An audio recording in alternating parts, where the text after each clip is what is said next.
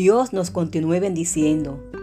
Gracia y paz para todos nosotros de parte de nuestro Dios, nuestro Padre, y del Señor Jesucristo, su amado Hijo. Les habla la hermana Ivonne Misla, pastora por la misericordia de Dios de la Iglesia de Dios Mission Board Siba en el pueblo de Peñuelas y conductora de este programa permaneciendo en su palabra. En estos momentos vamos a orar. Les invito a que oremos. Señor bueno, gracias por esta oportunidad que una vez más nos das. Gracias Señor por un día más de vida. Gracias Señor por tus bendiciones Señor. Gracias Señor por tus promesas Señor. Te presentamos Señor a todos aquellos que están escuchando, Dios mío, nuestra voz, esperando que tú les fortalezcas, que tú les ayudes, Señor, que tú les bendigas. Te pedimos, Señor, por cada enfermo, por cada necesitado, Señor, que sea tu mano obrando en una manera especial. Para aquellos que están en las cárceles, Señor, te pedimos misericordia para ellos. Para aquellas personas que están cuidando, Dios mío, a, a familiares enfermos, los presentamos también, Dios mío, para que tú les des fortaleza, Señor. Bendícenos, Señor, y guárdanos y cuídanos y permite que podamos siempre, Dios mío, seguir hacia adelante con tu ayuda, Señor, con tu protección, Señor, por tu gracia y por tu misericordia, Señor. Esto te lo estamos pidiendo en el nombre de Jesús y de acuerdo a tu santa voluntad, Señor. Amén, Señor. Amén. Vamos a seguir compartiendo el Salmo 119. En esta ocasión vamos para la octava letra de este abecedario, Chet, y los versos del 57 al 64. Y dice así la palabra del Señor para nosotros en este día. En el nombre del Padre, del Hijo y del Espíritu Santo. Amén. Mi porción es Jehová. He dicho que guardaré tus palabras. Tu presencia he suplicado de todo corazón.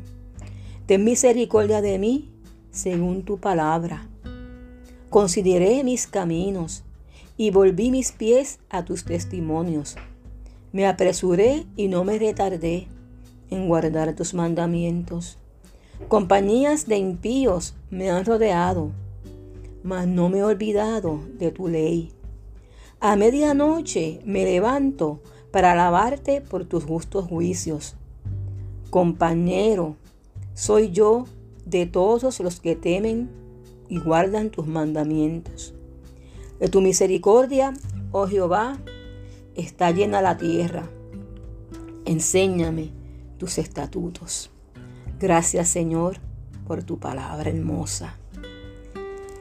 El verso 57, ¿verdad? De esta porción bíblica que acabamos de leer, nos indica, mi porción es Jehová. He dicho que guardaré tus palabras. Vamos a, a, trabajar con esta primera parte, ¿verdad? De este verso, mi porción es Jehová.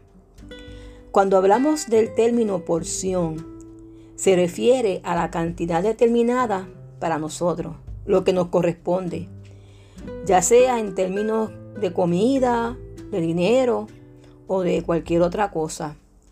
Cuando hablamos de porción es lo que está reservado para todos nosotros. El salmista nos señala que Dios es lo que le corresponde, que Dios es lo que le toca. David también lo enfatiza al decir que Jehová es la porción de su herencia y de su copa, y que las cuerdas le cayeron en lugares deleitosos y que era hermosa la heredad que le ha tocado en Salmo 16. ¿Y qué significa esto, hermanos, hermanas? Que en el Señor lo tenemos todo. que Él es todo para nosotros, que no tenemos que buscar en ninguna, en ninguna otra parte, que no tenemos que buscar en ningún otro lado, porque el Señor imparte a diario sus bendiciones sobre todos nosotros y su propósito se cumplirá en nuestra vida.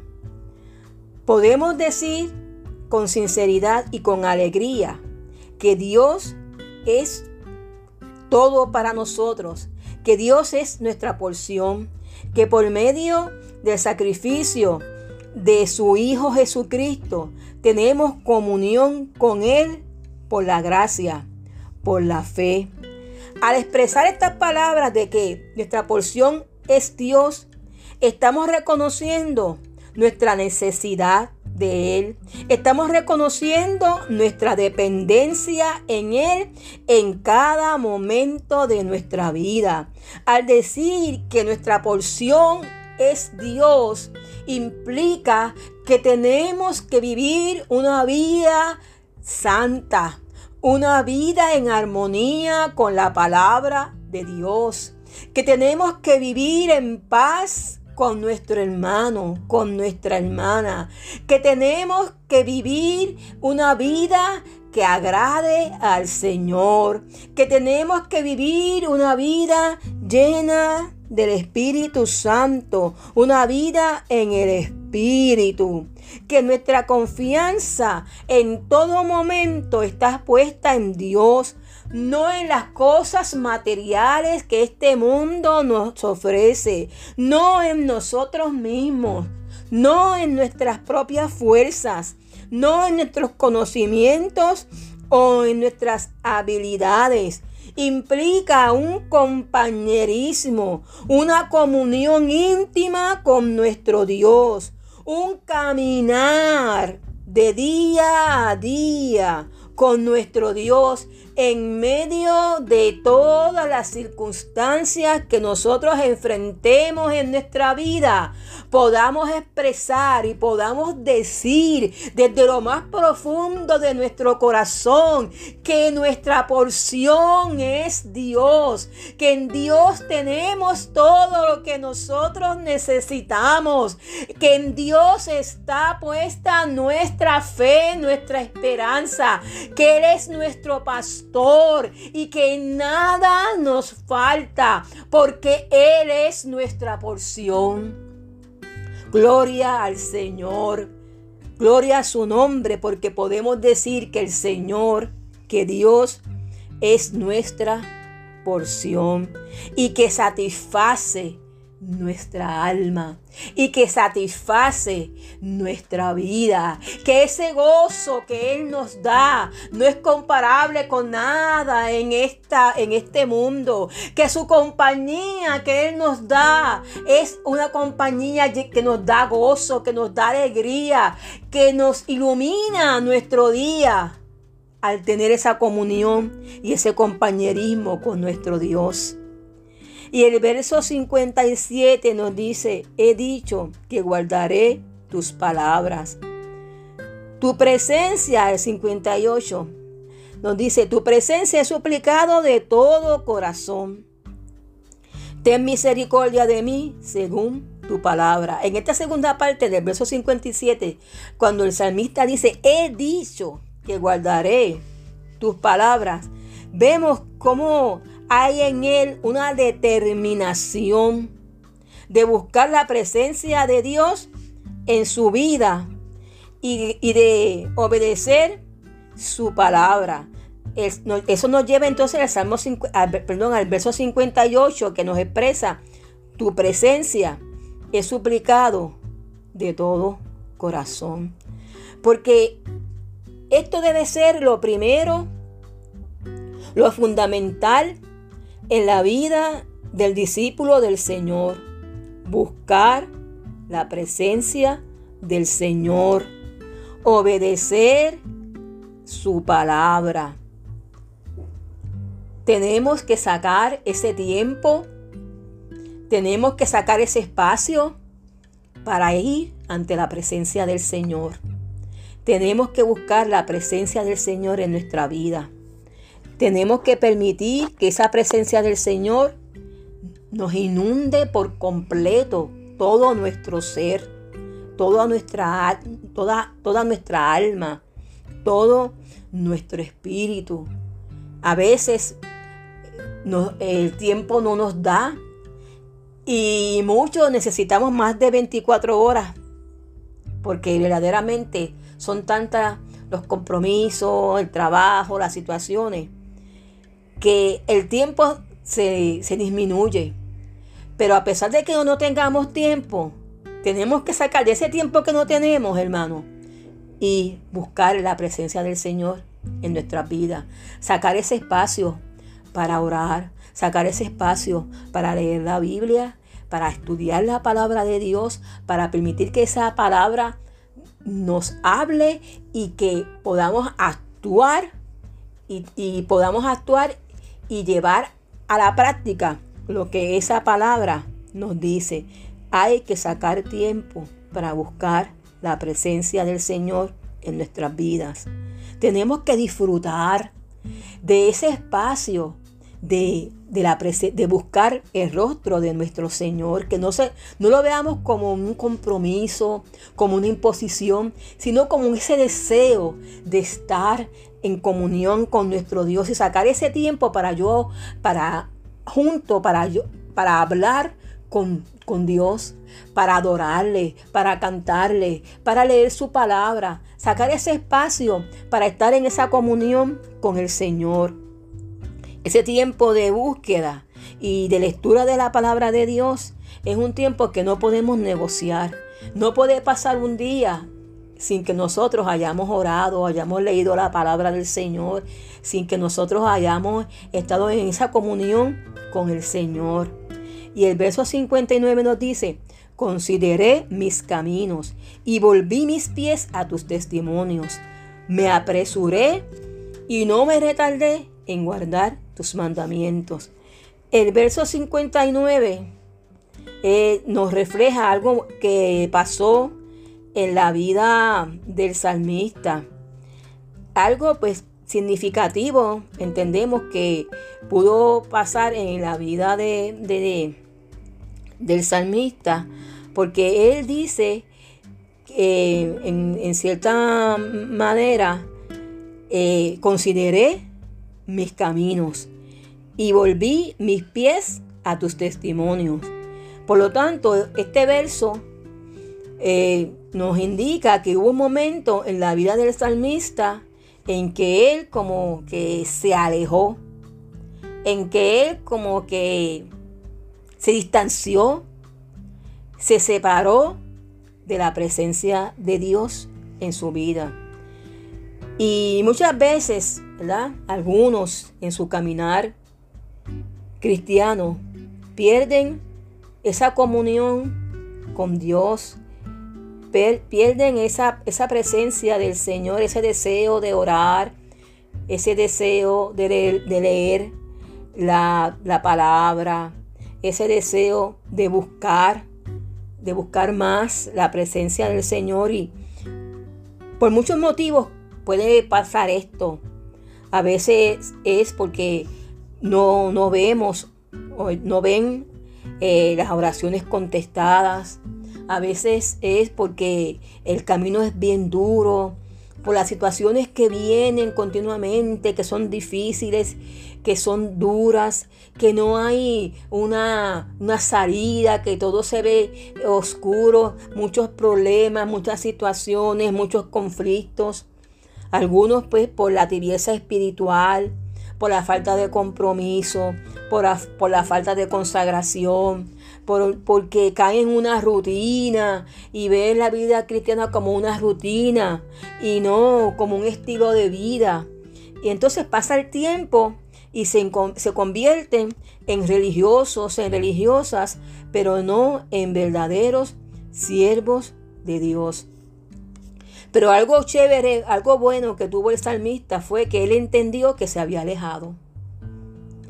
Él entendió que algo no estaba andando bien. Él entendió que estaba deslizándose. Y dice que se apresuró. O sea, él entendió que algo andaba mal y rápidamente él se apresuró.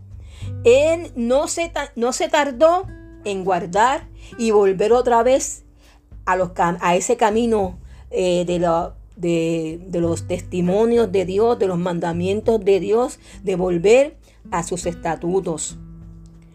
Muchas veces algunos no quieren reconocer que están mal ante el Señor y que el estilo de vida que llevan no va acorde con lo que dice la palabra.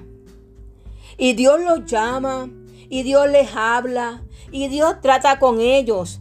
Pero ellos no quieren humillarse ante Dios. Ellos no quieren reconocer que están alejados. No quieren reconocer que tienen que arrepentirse de sus malas acciones. De que tienen que volver otra vez a establecer esa comunión con Dios. Pero qué triste situación son las que tienen aquellos que no quieren reconocer cuando hacen las cosas mal. No quieren reconocer cuando ofenden a su hermano. No quieren reconocer cuando calumnian a su hermano. No quieren reconocer cuando pecan en contra de Dios y toman el, el, nombre de Dios en vano, porque la vida que llevan no es una vida que agrada a Dios. Qué triste final para esas personas.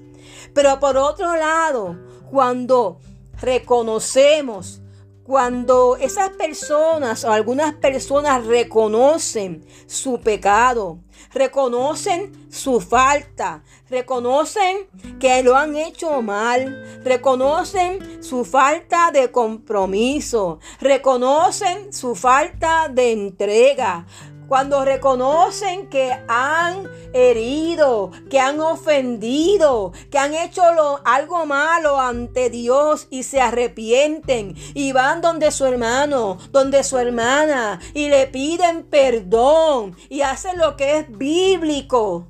Entonces sí, nuestra vida es diferente porque están haciendo como el salmista, se están apresurando en guardar los mandamientos de Dios.